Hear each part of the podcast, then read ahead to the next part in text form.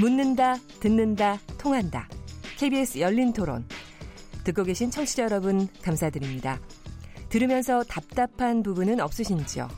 궁금한 점이 있으시다면 함께 토론에 참여하시죠. 유료 문자 9730을 이용하시면 됩니다. 단문은 50원, 장문은 100원의 정보 이용료가 있습니다. 스마트폰 어플리케이션 KBS 모바일 콩을 통해서도 무료로 참여하실 수 있습니다. KBS 열린 토론은 언제나 열려 있습니다.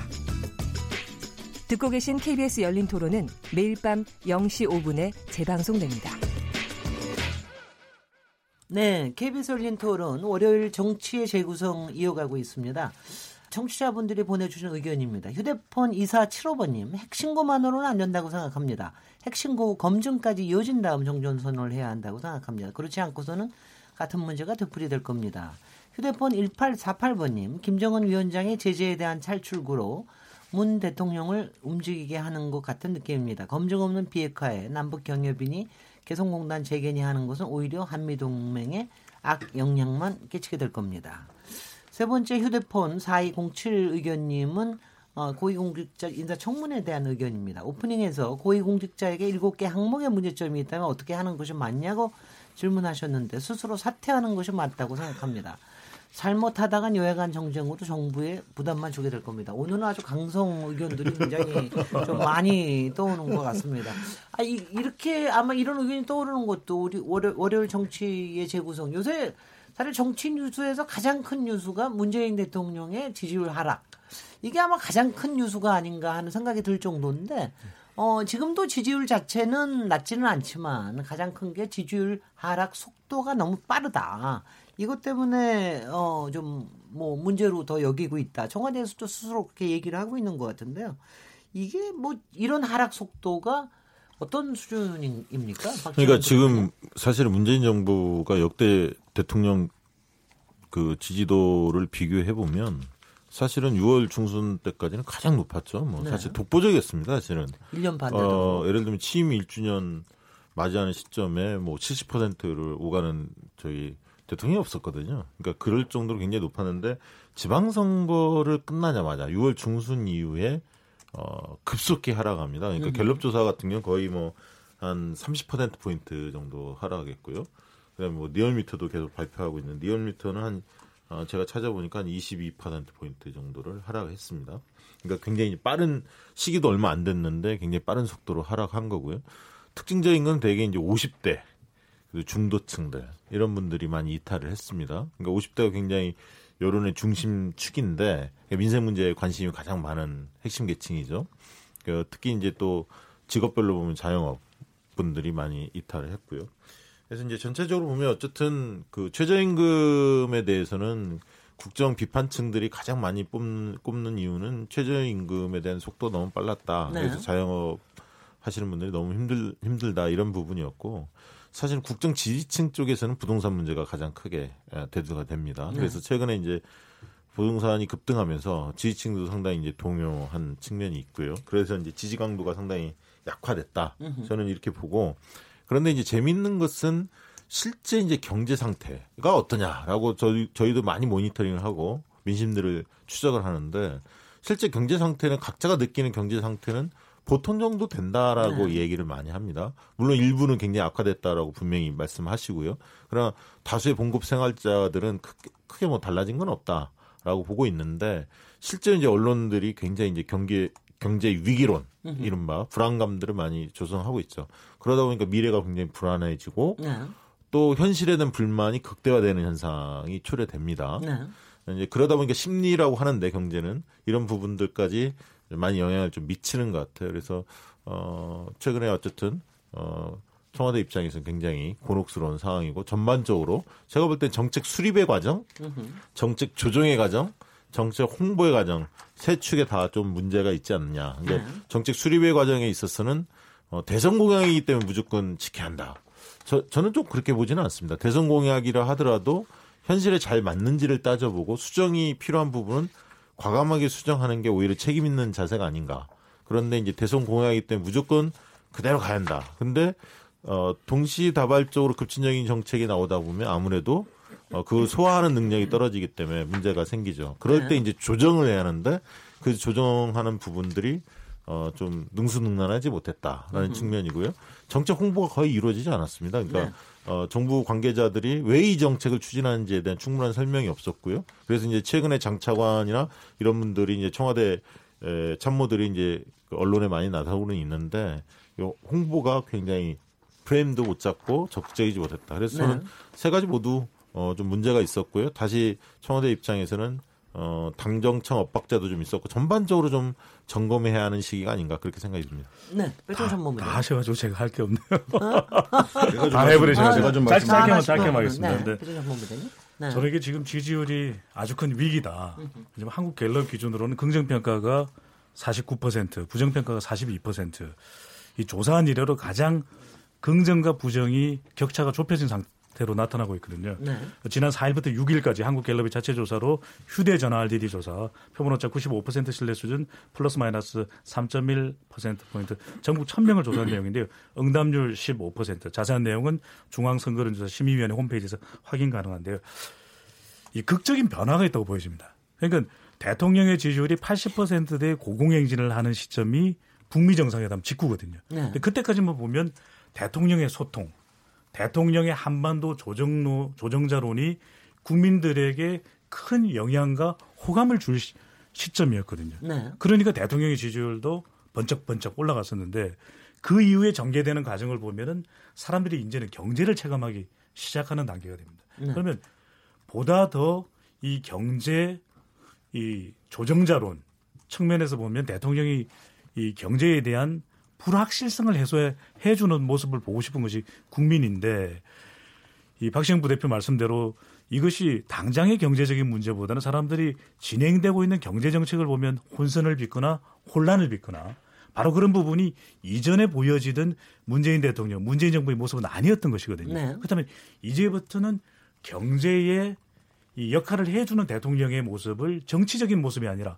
정책적으로 소통하는 모습을 보고 싶은데 당장의 경제도 그렇지만 앞으로 다가올 이 경제 현안들에 대해서 불확실성, 1년 뒤의 경제 전망이 어두워지면서 저는 이 기대감이 반영되는 게 지지율이거든요. 네. 지지율이 급격히 내려갈 수밖에 없다. 음. 이 불확실성을 돌려 세워 놓아야만 저는 하락하는 지지율을 멈출 수 있지 않겠냐라고 네. 보여집니다. 네. 네.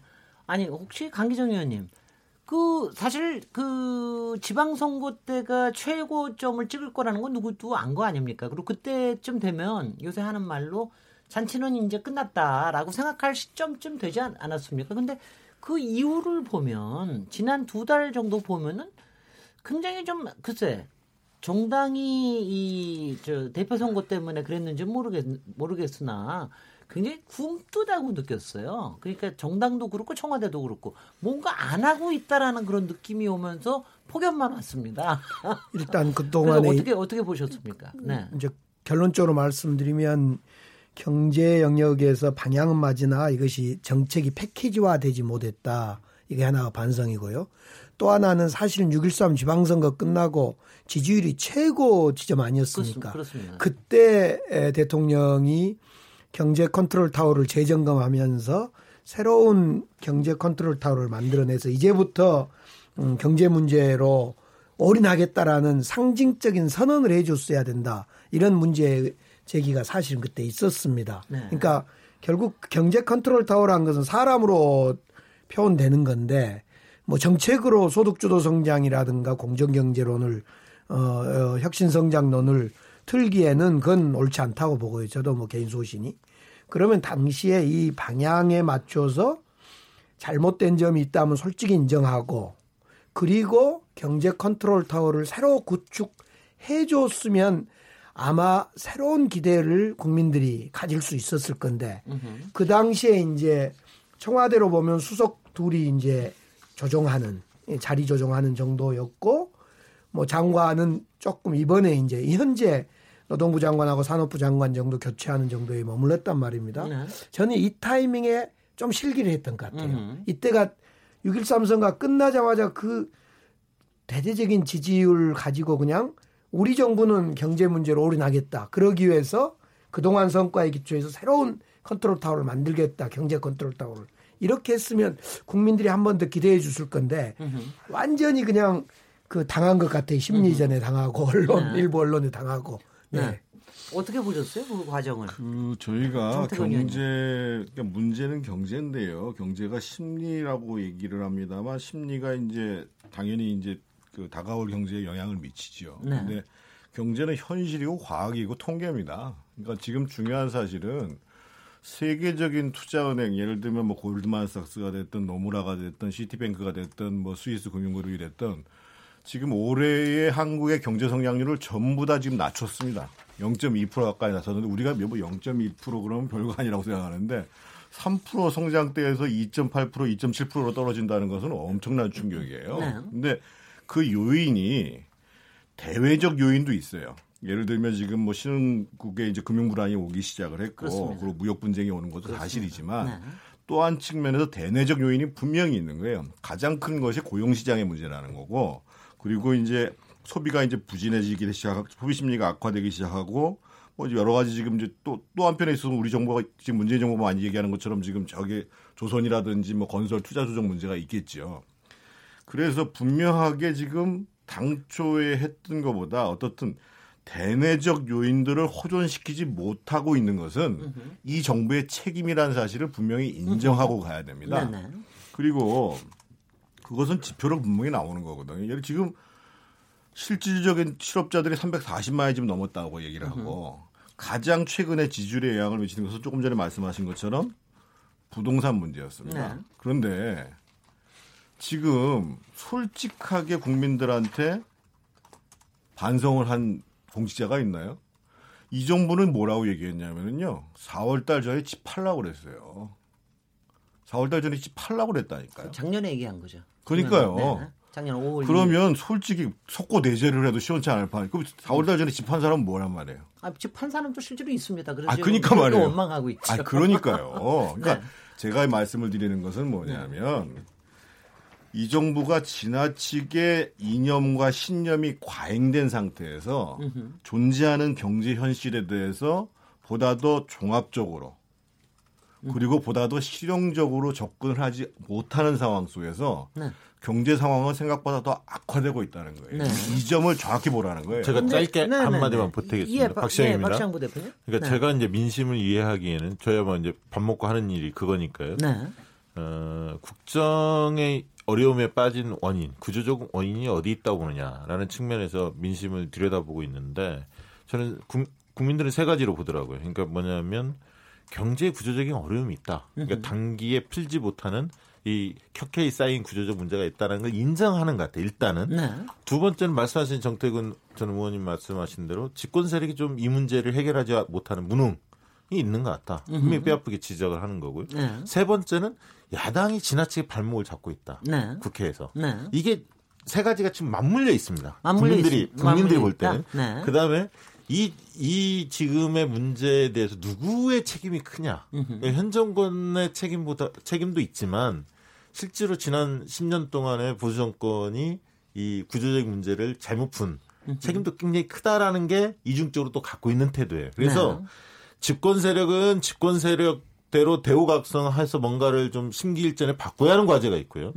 야당은 이 문제에 대해서 접근한 태도를 또 심사숙고할 문제가 있습니다. 예를 네. 들면 김성세 원내대표의 방식대로 국회 연설을 했는데 그런 식으로 예를 들면 모든 책임을 현 정권의 탓 그리고 그걸 굉장히 흔히 말하는 굉장히 거친 언사를 표면 어 쓰면서 사실 몰아붙였는데 그런 것들이 국민들한테 통하지 않습니다. 네. 그러니까 정치권이 좀 이 문제에 대해서 민심이 어디 있는지를 여야 가릴 것 없이 각자의 위치에서 좀 돌아올 필요가 있다.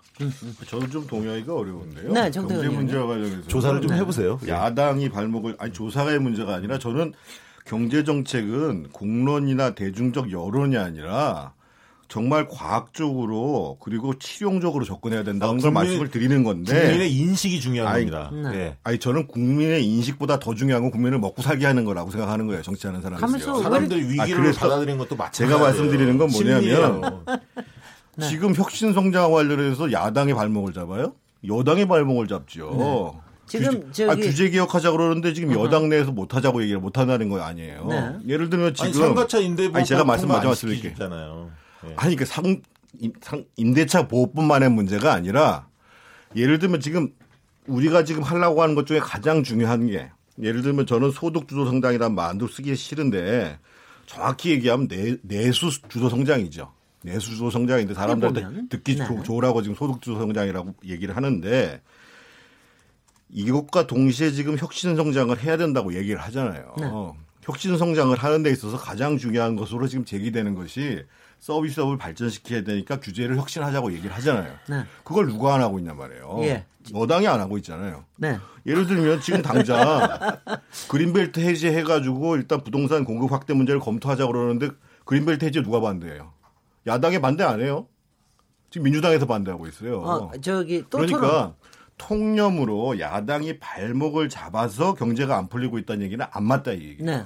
자, 올해 아니 뭐 어떤 경우에나 정부가 어떤 경우에 여론이 어떻든 여야 구도가 어떻든 어떤 경우에나 이제 정부가 움직여야 뭔가 단초를 확실하게 제공할 수 있는 뭐가 되, 겠죠 그런 점에서 뭐좀 음. 부족하다는 비판은 분명히 받을 수 있고요. 10초만. 네, 10초 얘기하십시오. 네. 민심이 이기려고 하면 안 됩니다. 네. 민심의 인식이 어디에 있는지를 잘 보고 여야가 음. 슬기롭게 대처해야지. 네, 네. 저는 그 얘기만 드립니다. 예, 시장도 이기려고 하면 네, 안 돼요. 강기정, 강기정. 그만 시장을 이기려고 그러니까 안 되는 거예요. 여기, 여기 경우에 제가 조금 더 네. 구체적 질문으로 넘어가는 게 좋을 것 같은데요. 어, 아마 정부도 분명히 이, 뭐, 저, 방향 전환을 할 것 같습니다. 일단은 뭐 소득 주도 성장에 대해서 아주 열심히 지금, 어, 설명하는 것도 그렇고요. 뭐 혁신 성장에서는 저희도 내일 여기서 토론을 합니다. 그런데 이제 그 아무래도 이제 부동산에 관련된 게 워낙 조금 불안 요소가 상당히 있기 때문에 아마 이번 주나 다음 주에 뭐 종합 대책이 좀 나오고 그럴 것 같은데 지금 정부가 어떤 방향으로 어떤 좀 기재를 가지고 이걸 또 풀어나가야 될까요? 가능, 그러니까 이제 가능할까요? 이번 주에 종합 대책을 좀 발표하겠다고 네. 지금 그러고 있는 것 같은데요. 이, 이 부동산 집값 문제가 사실 어느 국토부 문제도 아니고 또 기재부 문제도 아니고 종합적이다는 것은 다 국민들은 알고 있습니다. 예를 들면 한쪽에 부처에서만 임대주택 얘기하면 세금 가지고 장난치고 그래서 이 종합적이어야 되는데 지금 우선은 세제 금리, 공급 이 세 측면이 종합적으로 밝혀져야 될 것 같아요. 네. 아마 그러기를 기대하고 있고요. 그런 점에서 지금 소위 똘똘한 집안채, 강남을 중심으로 한 똘똘한 집안채에 대해서 특혜를 줬던 것을 조정하자 세금으로. 그래서 이 세, 세제를 통해서 조정하는 하나의 그 정책이 발표될 것 같고요. 네. 공급의 문제는 약간 이견이 좀 있는데 어떻게 나올지 모르겠는데 그린벨트를 대규모 풀어서 서울 시 외곽에 풀어서 하는 것이 효과적이냐? 으흠. 그렇지 않다. 으흠. 서울 시내에 있는 짜투리땅, 짜투리 짜투리 땅을 잘 규제를 좀 완화해서 집을 지어서 공급하는 것이 더 낫지 않냐? 이런 의견이 좀 상충하는데 어떤 방향으로 그것이 나와줄지는 모르겠습니다. 동시에 네. 나올지 그린벨트를 풀지 않고 짜투리탕을 이용한 어떤 공급을 확대할 건지.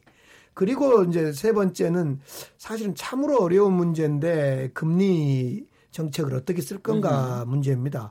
지금 이제 금리 정책을 쓰는 순간 우리 대한민국의 가계부채 천조 이상인 가계부채가 압박이 되어서 정말 소득주도 성장론이 안 돼버릴 것 같아서 걱정이 큰데 지금 이 대한민국의 천조 이상 아니 천억 이상 되는 그렇죠. 유동성 문제를 네. 어떻게 할 거냐가 가장 큰 문제 아니겠습니까? 네. 그래서 금리 정책, 세제 정책, 공급 정책을 종합화시켜서 이번 주에 발표를 좀 했으면 좋겠는데 네. 하도 이제 이 장관 저 장관이 각자 자기의 그 단편적인 정책을 펴다 보니까 이낙연 총리가 지난주 목요일이었습니까? 급기야 그냥 이제는 좀 입좀 맞추고 합시다. 입조심들 좀 하시고 종합합시다. 이런 이제 어, 저 발언까지 했는데 어떻든 문재인 대통령의 지지율 하락의 첫 번째 중에 하나가 이제 최저임금을 둘러싼 패키지화 되지 못하는 정책이었다면 두 번째가 이 집값 문제고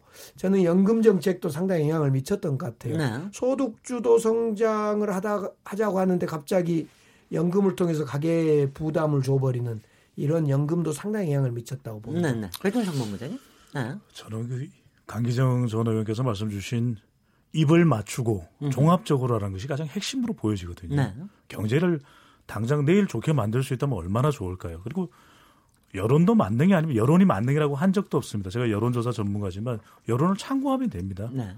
하지만 여론을 따르게끔 만들고 국민들이 믿게끔 만드는 노력은 필요하다는 말씀을 드린 거고 뭐 통계지표 참고하지 않는 사람이 있을까요? 지금 장차관들 그렇게 허수아비로 서 있는 거 아니거든요. 네네. 네. 다 전문가들이고 그 분야에 노력하는 것이고 또 막 이야기만 한다고 하는 사람들 정작 시켜보면 잘하나요? 잘 못하는 경우들이 많은데 그러니까 우리가 이런 토론을 하면서 어떤 부분을 강조해드리고 싶은 부분인데 국민들이 계속 혼란을 겪고 대통령의 경제 분야에 대한 평가가 좋지 못한 것은 그만큼 설득되지 않는다는 것이거든요. 그리고 불확실성이 제거되지 않는다는 거예요. 같은 경제 문제면 화이트 칼라는 안 어렵나요?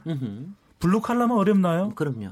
자영업만 네. 어렵나요? 근데 대통령 지지율을 보면 화이트 칼라는 대통령 잘한다 60%, 네. 잘못한다 36%, 음흠. 가정주부는 잘한다 48%, 음흠. 못한다 41%거든요. 근데 자영업 넘어가 보면 59%가 못한답니다. 네. 그러면 이 내용들을 들여다보면 강기정 전 의원께서 말씀드렸던 대로 여론을 참고했던 통계 지표를 참고했던 뭔가 혼선이 빚어지고 있는 거예요. 네네. 빨리 이것을 추스릴 수 있는 역할을 해줄 수 있는 사람은 문재인 대통령이 이 역할을 국민들 좀 해달라는 것이거든요. 네. 혼선 빚지 않게 어떤 식으로든 정부 부처가 제대로 잘 돌아갈 수 있게 그 역할을 수장으로서 만들어 달라. 그리고 정부 부처에 있는 사람은 제발 책임지라. 자리만 맡았다고 해서 그것에 면피가 되는 것이 아니다라는 것을 국민들이 경고하고 있는 것 아니겠습니까?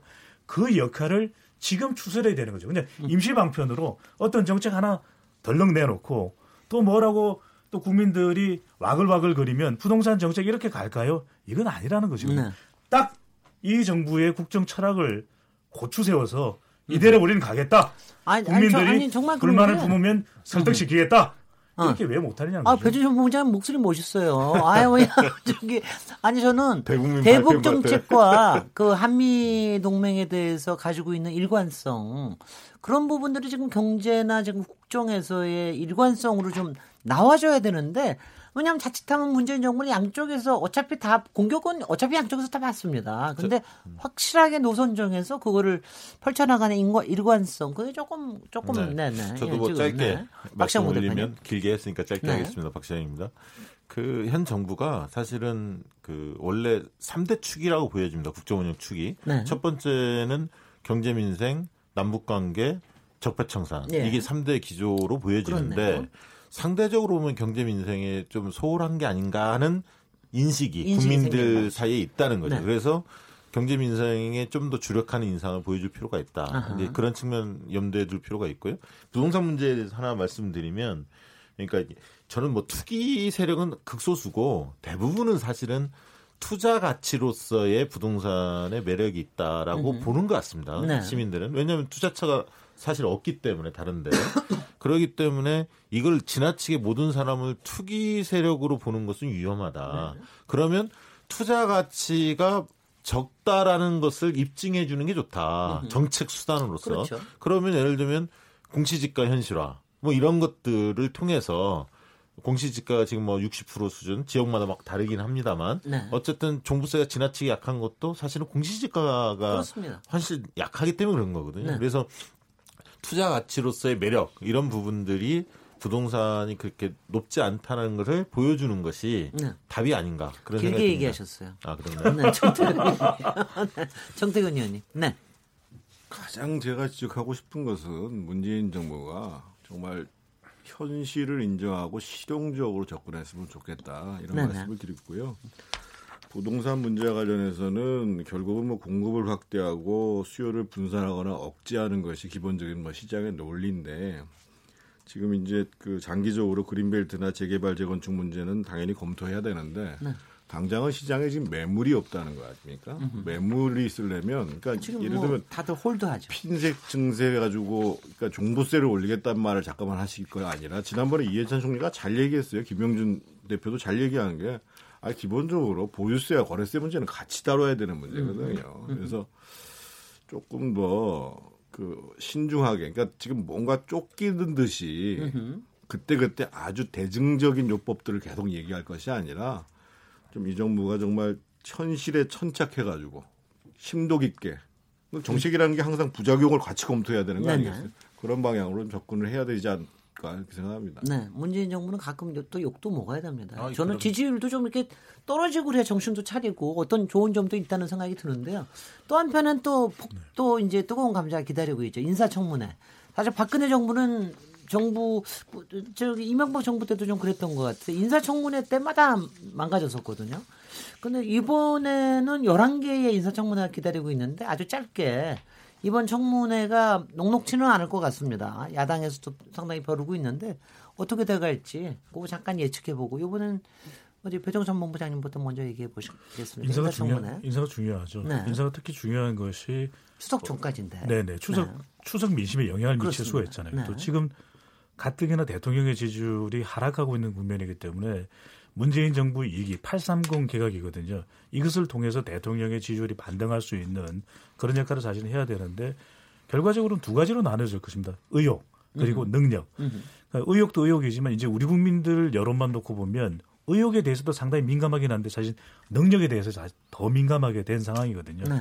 물론 의욕이 중요하지 않은 건 아닙니다. 그렇다면 얼마만큼 능력을 발휘할 수 있느냐에 청문회도 좀 초점이 맞춰질 필요가 있고요. 또 지금 당장 사실은 능력이 안 된다는 사람은 안 되는 사람이야말로 사퇴를 해야 됩니다. 왜냐하면 네. 지금 능력이 이야기되는 것은 새로 지명된 이 장관, 부총리, 차관들, 차관들은 인사청문회는 없지만 너무나도 지금 중요할 수밖에 없는 역할을 담당하고 있거든요. 그런 만큼 이 대통령의 지지율에 영향을 주는데 저는 의욕도 그렇고 능력까지 포함해서 가장 주목받는 사람은 결국 유은혜 이 사회부총리 겸 또 교육부 장관이 될 수밖에 없다. 왜? 모든 지금 인사의 전면에 나와 있거든요. 나, 나와 있는 모습인 만큼 유은혜 지명자의 성패가 이 문재인 정부 이기 이 개각의 사실은 성패다 이렇게 보여집니다. 네. 저는 뭐 그렇게 생각합니다. 솔직히 얘기해서 대중의 관심을 끌만한 인사가 그렇게 별로 없다. 않아요, 그래서 네. 사실 어, 국민들은 그다지, 그다지 이번 그 청문회 과정에 관련해서 인사청문회 과정에 대해서 별로 관심이 없고요. 특히 어, 부동산 문제라든가 현안 문제에 워낙 관심이 많기 때문에 네. 그리고 또 남북 문제, 또 최저임금 문제 이런 것들이 관심이 많고 옛날에 뭐 예를 들면 뭐 강경화, 김상조 뭐 예를 들면 뭐 이렇게 눈에 딱 꼽히는 그런 음. 사람들이 있으면 관심을 가질 텐데 사실 별로 없다라는 점. 그런 편입니다. 네, 그런 측면 그리고 대체적으로 좀 무난한 평가들을 하는 것 같아요. 네. 문제점들은 곳곳에 있긴 있지만. 합니다만 그래 뭐 결정적인 타격이 있을 만한 음흠. 그런 후보는 그, 그다지 보이진 않는데 실정법에 이제 위반된 사람들이 좀 있죠. 위장 전입 네. 관련해서 네. 보니까 어, 언론사 언론이 보도한 걸 보면 2005년 7월달에 이제 인사청문제도를 위장 전입 같은 경우도 이제 낙마 사유로 지적을 했는데 두번 네. 이상 있을 때 배제한다. 근데 거기에 이제 그 헌법 재판관 후보인 이은혜, 김기영 두 네. 후보가 좀 해당된다. 이런 어떤 기사 내용도 있습니다. 그리고 유은혜 의원 같은 경우도 후보자죠. 이제 네. 교육 그 사회부총리, 교육부 장관 후보자인데 과거의 발언들 위장전임은 음. 이제 그 전에 한참 전에 96년인가 있었고요.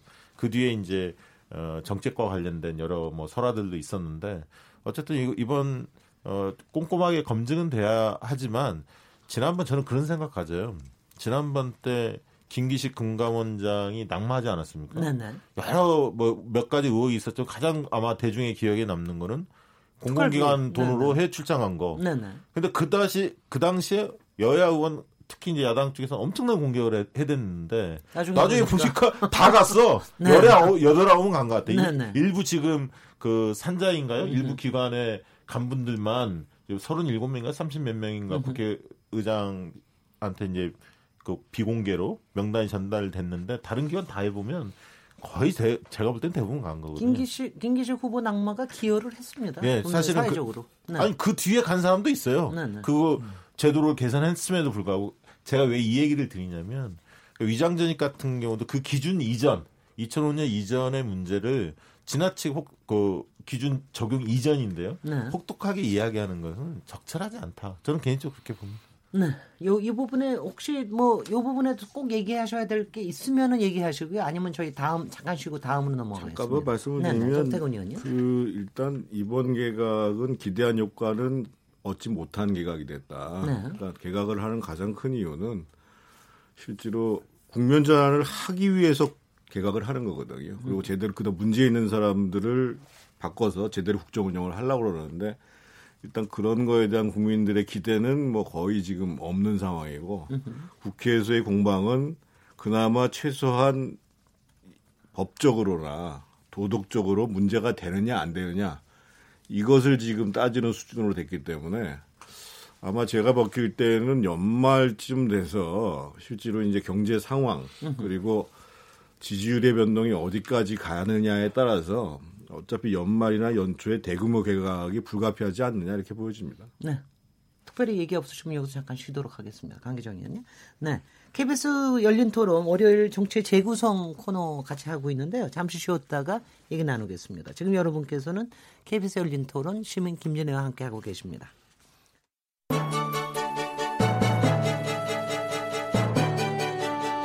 라디오 토론이 진짜입니다. 묻는다, 듣는다, 통한다. KBS 열린 토론. 시민 김진애의 진행으로 듣고 계십니다. KBS 열린 토론 청취자 여러분 문자 많이 주셨습니다. 휴대폰 5580번님. 집값이 무섭게 오릅니다. 제가 결혼하려고 집을 알아보고 있는데 한 달 사이 1억 원이 오르더군요. 앞으로 단기간 사이에 더 오를 것 같은데 어떻게 해야 할지 모르겠습니다. 휴대폰 1875번님. 집값 잡는다 하고 각종 세금만 올린다 하니 더욱 경제가 주춤하지 않는 거 아닙니까? 휴대폰 6615번님. 최근 여론조사에 나타난 민심은 경제에 집중하라는 것입니다. 성장, 고용, 실업 좀 신중히 따져보세요. 굉장히 살기 어렵습니다. 휴대폰 2513번님. 부산에서 운전하는 사람입니다. 자유한국당 정치인에게 묻고 싶습니다. 이명박 박근혜 정부에서는 경제가 좋았나요?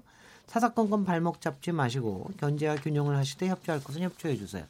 휴대폰 0500번님. 유은혜 교육부 장관은 전문성에 대한 문제제기에 위원회 간사를 지냈다고 답변했는데 지금까지 하는 걸 보니 교육에 대해 제대로 안다고 생각하지 않습니다. 청문회를 통해 정확한 검증이 필요하다고 생각합니다. 네. 이번 주 다음 주에 검증을 잘 지켜보시기 바랍니다. 아, 정치의 재구성 강기정 전 위원님, 정태근 전 위원님, 박시영 민주코리아 부대표님, 배종찬 리서치 앤 리서치 본부장님과 함께하고 있습니다. 정치 재구성 코너 이제 어, 이 야권의 정치인들의 이 움직임에 대해서 잠깐 좀 보겠습니다. 아, 대통령 지지율이 떨어, 조금 떨어지니까는요. 저는 일단은 정치권의 움직임이 좀 재밌긴 합니다. 그동안은 그야말로 정말 죽은 듯이 가만히 있다가 이제는 여기저기에서 그리고 이제 각 당의 대표들도 좀 나서고 그러니까 어, 정치권의 인물들이 이제 새롭게 어, 특히 대권 잠룡이라고 부르실 수 있는 분들이 이렇게 움직이고 있는 것 같은데요. 어떤 움직임들이 있는지 일단 박정부 대표님이 좀 정리해 주실까요? 뭐 어떤 움직임들이 어떻게 뭐 일단 있습니까? 자유한국당을 먼저 얘기하면요. 네. 일단 황교안 전 총리가 얼마 전에 출판 기념회 한번 했죠. 네. 그래서 이제 친박 의원들이 많이 어, 참석했다. 그러면서 네. 이제 몸풀기에 나섰냐. 뭐 이런 어떤 전망 기사들이 좀 있었고요. 두 번째는 이제 김무성 전 대표가 이제 공화주의 이를 표방하면서 뭔가 화두를 좀 던진 적이 있었습니다. 네. 그다음에 이제 홍준표 전 대표가 또 9월 15일 날 네. 귀국하겠다 하면서 페이스북 정치를 이어갔죠. 페이스북에 여러 글들을 올리면서 네네. 본인의 존재감을 좀 올리고 있고요. 그뭐 자유한국당에서는 이제 그런 어떤 세 분들 그리고 이제 어 추석이 다가오니까 어 김병준 비대위 관련해서 여러 이야기들이 좀 들립니다. 그 김병준 비대위가 이제 당무감사에 들어가는 시점인데 그래서 과연 얼마나 물갈이를 할 거냐. 뭐 여기 이제 관심이 쏠려 있으면서 한편으로는 또 존재감이 좀 약하다 보니까 어 추석 때 지지율이 올라오지 않으면 어좀 음, 김병준 비대위원장이 좀 흔들 가능성이 상당히 있어 보입니다. 이제 그러면서 추석 직후에 어, 당내에서 어, 여러 이야기들이 나오면서 전당대기 시, 전당대회를 언제 할 거냐 아하. 이 시점에 관련된 논란이 좀 불을 붙을 가능성이 있고요.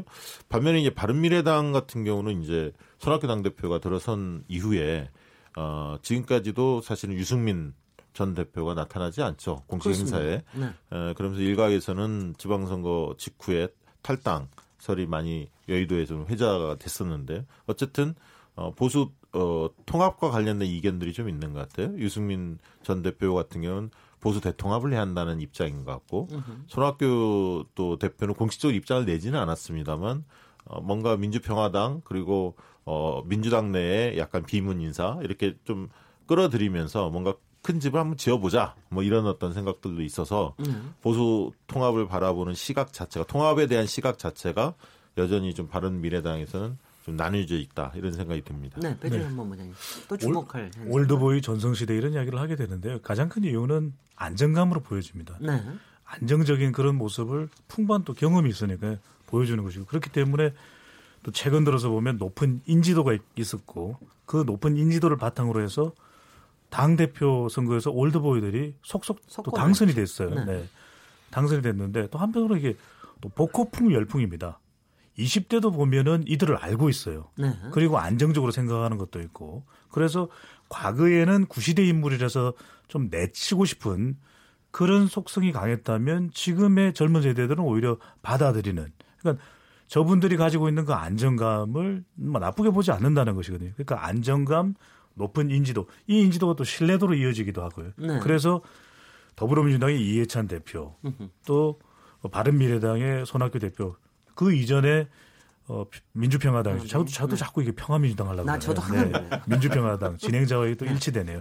민주평화당의 또 정동영 대표까지 이들이 등장했음에도 불구하고 극히 여론에서 거부감이 별로 없어요. 음흠. 그리고 그 약간의 또 컨벤션 효과도 누리거든요. 예, 예. 이른바 올드보이 효과라고 해서 지지율이 조금씩 올라간 그런 모습도 보이고 있습니다. 그래서 이게 일종의 복고풍 바람, 뭐 나팔바지 바람 아니냐 음흠. 이런 얘기도 나오고 있는데 한편으로는 이 틈새를 비집고 들어올 수 있었던 또 다른 이유는 두 가지입니다. 하나는 진행자께서도 말씀하셨던 문재인 대통령의 지지율이 하락하는 모습을 네. 보이니까 또 여지가 생긴 것이거든요. 그렇죠. 또 하나는 새 정치를 이야기하던 사람, 올드보이면 왜 뉴보이는 없느냐 하시는데 뉴보이라고 일컫던 이른바 안철수 전 대표, 유승민 전 대표 이런 분들이 사실은 별로 큰 투각을 못 나타냈어요. 네. 이 대선 지방선 거 이후에 그런 모습을 보면서 일종의 새 정치 실험이 실패하는 모습을 보면서 뭐 구관이 명관 아니냐 이렇게 이야기가 되면서 이 잠룡 물론 잠룡이란 뜻은 아닙니다만은 sleeping dragon이 아니라 이들이 이 백세 시대의 flying dragon이 되는 거 아닌가. 물론 배봉 배 본부장은 지 dragon을 좋아합니다. 많은. 네. 어, 그 flying dragon이 비룡인가요? 익룡인가? 익룡인가요? 비룡 비룡. 비룡입니까? 네. 네.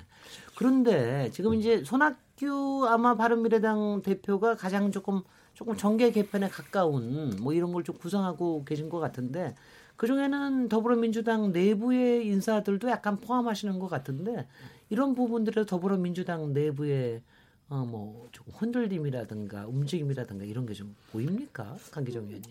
결국 이제 손학규 대표는 다시 옛날에 성공하지 못했습니다마는 반문 전선을 한번 만들어 보고 싶겠지요. 음. 민주당 내에 소외받는 뭐 문재인 정부로부터 좀 소외받는 의원 없냐 음. 여기를 찾아서 이런 반문 전선을 만들어 삼지대에서 만나자 이렇게 아마 그 전체 전선을 만들어 보고 싶겠죠. 특히 이제 손학규 대표님은 그 박, 김병준 비대위원장하고 또 상당히 가깝기도 하고 그러기 때문에 그런 점에서 그런 시도를 할 거라고 생각합니다. 네.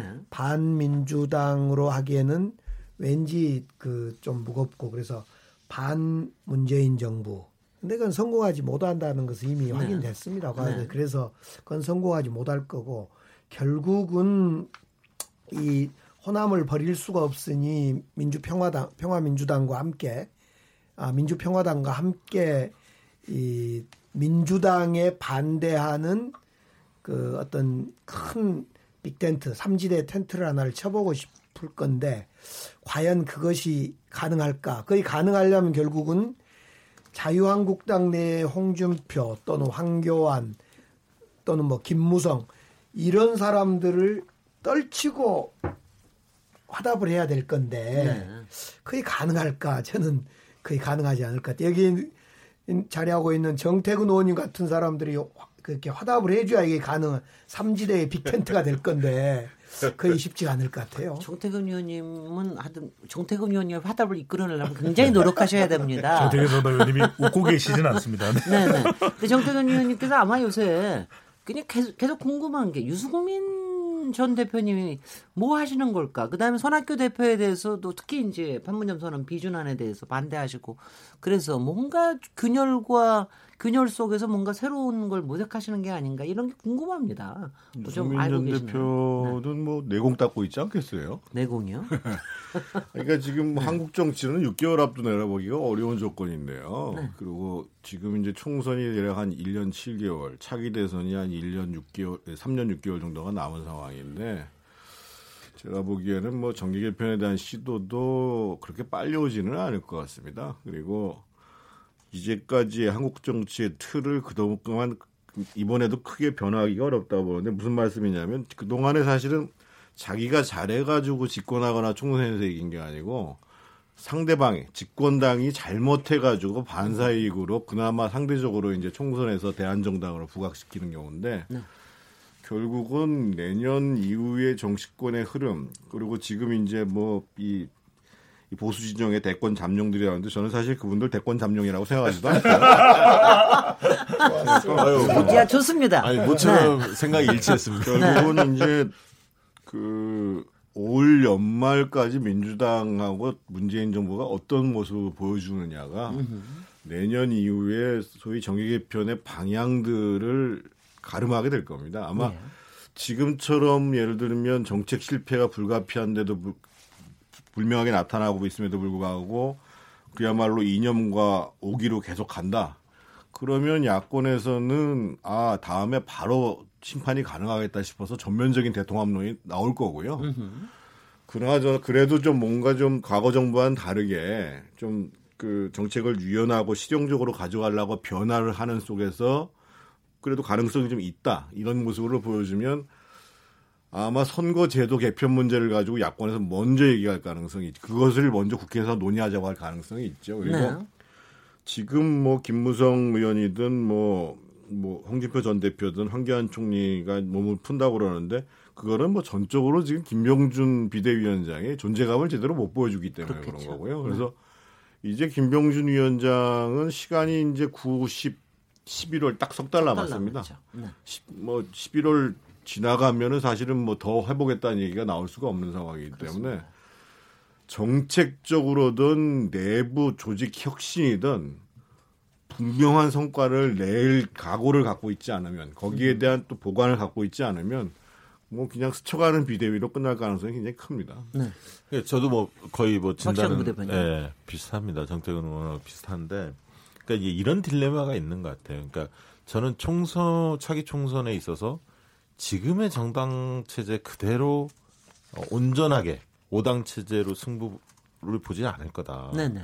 그건 뭐냐면 어, 국회의원들은 동물적 감각으로 압니다. 네, 자기 뭐... 자기 자기가 어떻게 될지. 그럼요. 아까 얘기했듯이 이제 중요한 거는 자유한국당 내부의 전당대 흐름이 중요해 보이는데요. 네. 그러니까 이제 어, 만약에 대통령 지지도가 계속 안 좋아져서 정권 심판론이 세게 불 것 같고, 그럼 결국 제1야당이 수혜주 아니냐라고 네. 생각하는 사람들은 자학론을 내세울 거고 그런데 대통령 지지도는 낮아지는데 왜 자유한국당은 왜 이렇게 지지율이 안 오르지?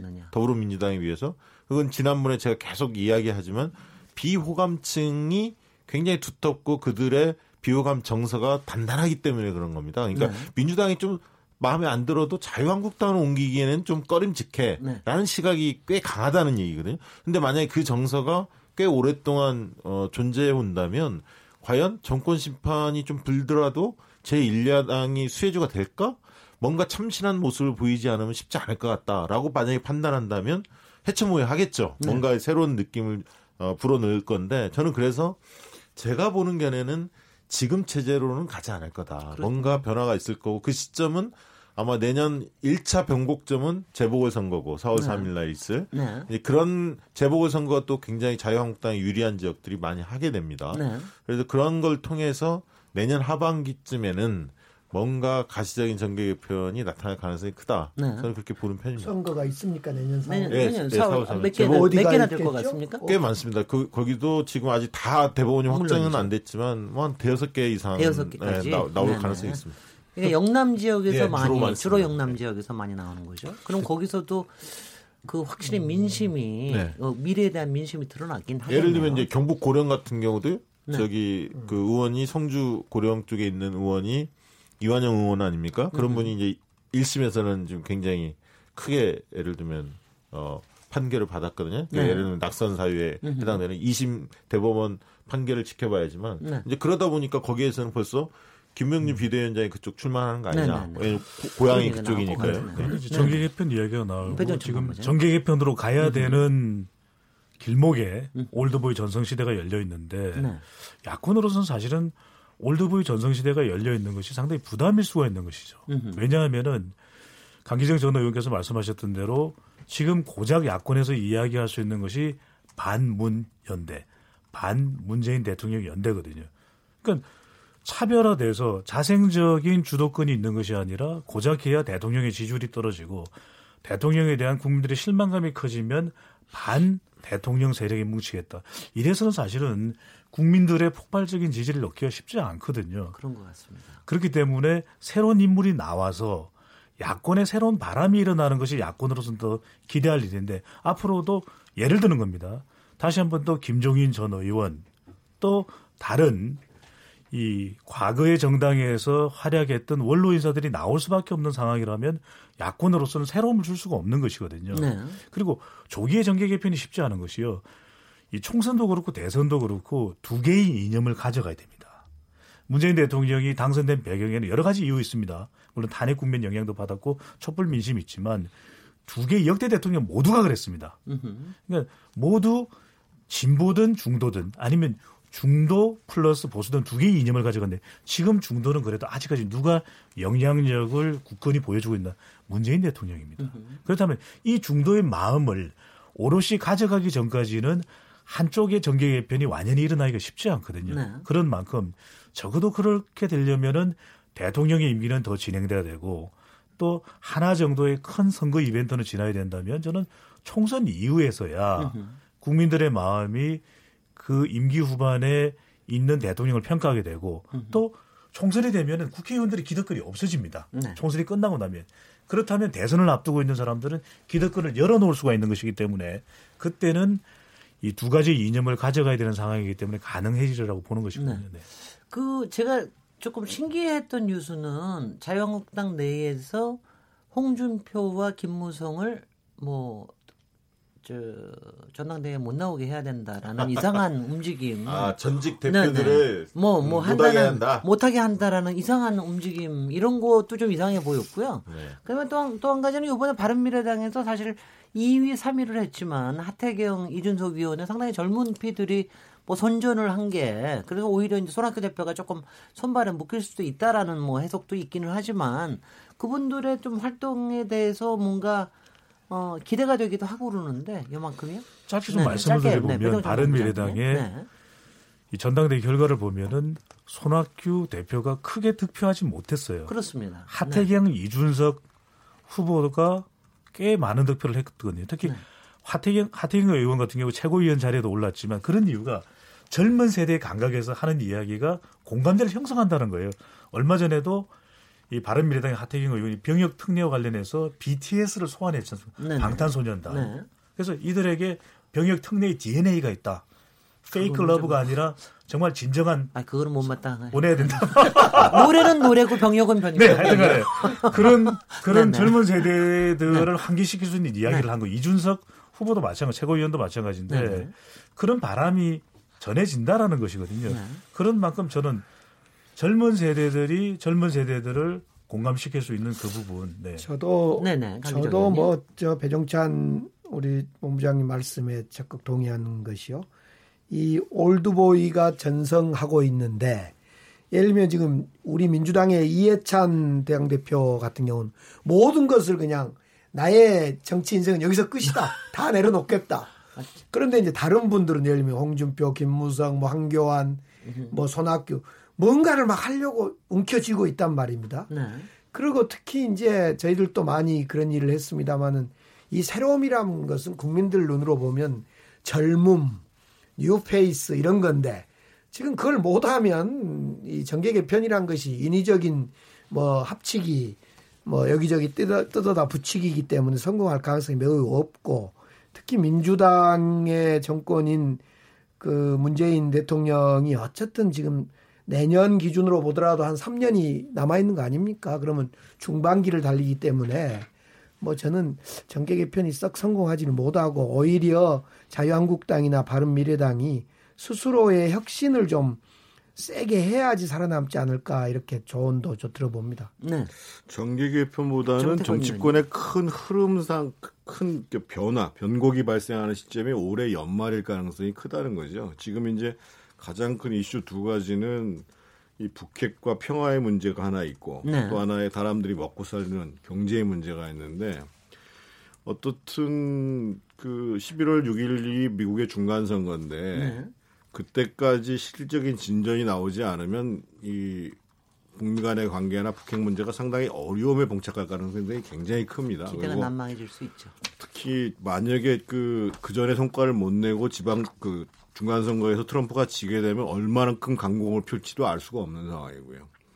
그리고 경제 상황은 분명한 것은 지금 세계적인 뭐 투자은행에서 다들 얘기합니다만 경제 성장률, 한국의 경제 성장률이 지금 하락하고 있다고 보는 데다가 어, 뭐, 이 정부에 있는 뭐, 장하성 실장에 이런 사람들은 한 1년 기다려 달라는데, 1년 기다려 달라는 건 작년에 얘기였는데, 그걸 또 지금 와 가지고 1년 기다리는 게 얘기가 안 되거든요. 대략 지금 김동연 부총리가 5월 연말 정도까지 봐야 되겠다라고 얘기를 하게 되면, 올 연말에서도 성과가 나오지 않는다 그러면 기조를 수정하든지, 네. 아니면 대중에 의해서 상당히 지탄을 받든지 둘 중에 하나일 수밖에 없는 거거든요. 그러면 그 사이에 사실은 야당은 실력을 보여줘야 됩니다. 기본적으로. 그러니까 네. 기본적으로 이번에 예를 들면 바른미래당이 지난번에 예를 들면 국회의 특활비 문제라든지 이번에 결의안 안을 내는 것 비중 그러니까 판문점선을 내서 으흠. 이런 거는 확실히 다른 모습이거든요. 네. 그리고 자유한국당도 마찬가지죠. 기존에 얘기했던 그러니까 아까 우리 그 박시정 부대표가 엄청나게 얘기하던데 이 김성태 원내대표류의 공격은 이 국민들한테 안 먹히는 거예요, 네. 이게. 네. 그러면 국민들에게 동의를 받을 수 있는 음흠. 지지율을 더 받을 수 있는 방식으로 대환과 비판을 바꿔야 된다는 거죠. 네. 결국 그 양자가 맞물릴 때, 그러니까 지금 객관적인 정치 경제 상황 그리고 본인들이 보여주는 변화와 실력 이게 이제 어떻게 나타나에 따라서 내년 상반기 정치가 네. 큰 구독 변곡을 네, 거의 이제 저기 토론을 마무리해야 될 것 같고요. 제가 마지막에 청취자 의견 하나 왔는데 국민 이게 하나 읽어드리겠습니다. 8902번님. 국민들은 누가 대통령이 되든 나라만 잘 운영해 준다면 무조건 지지해 줄 거라고 생각합니다. 왜 이렇게 하는지, 왜 이렇게 해야 하는지 충분히 설명해 준다면 국민들은 기다려 줄 거라 생각합니다. 우리는 성공하는 대통령을 기다립니다.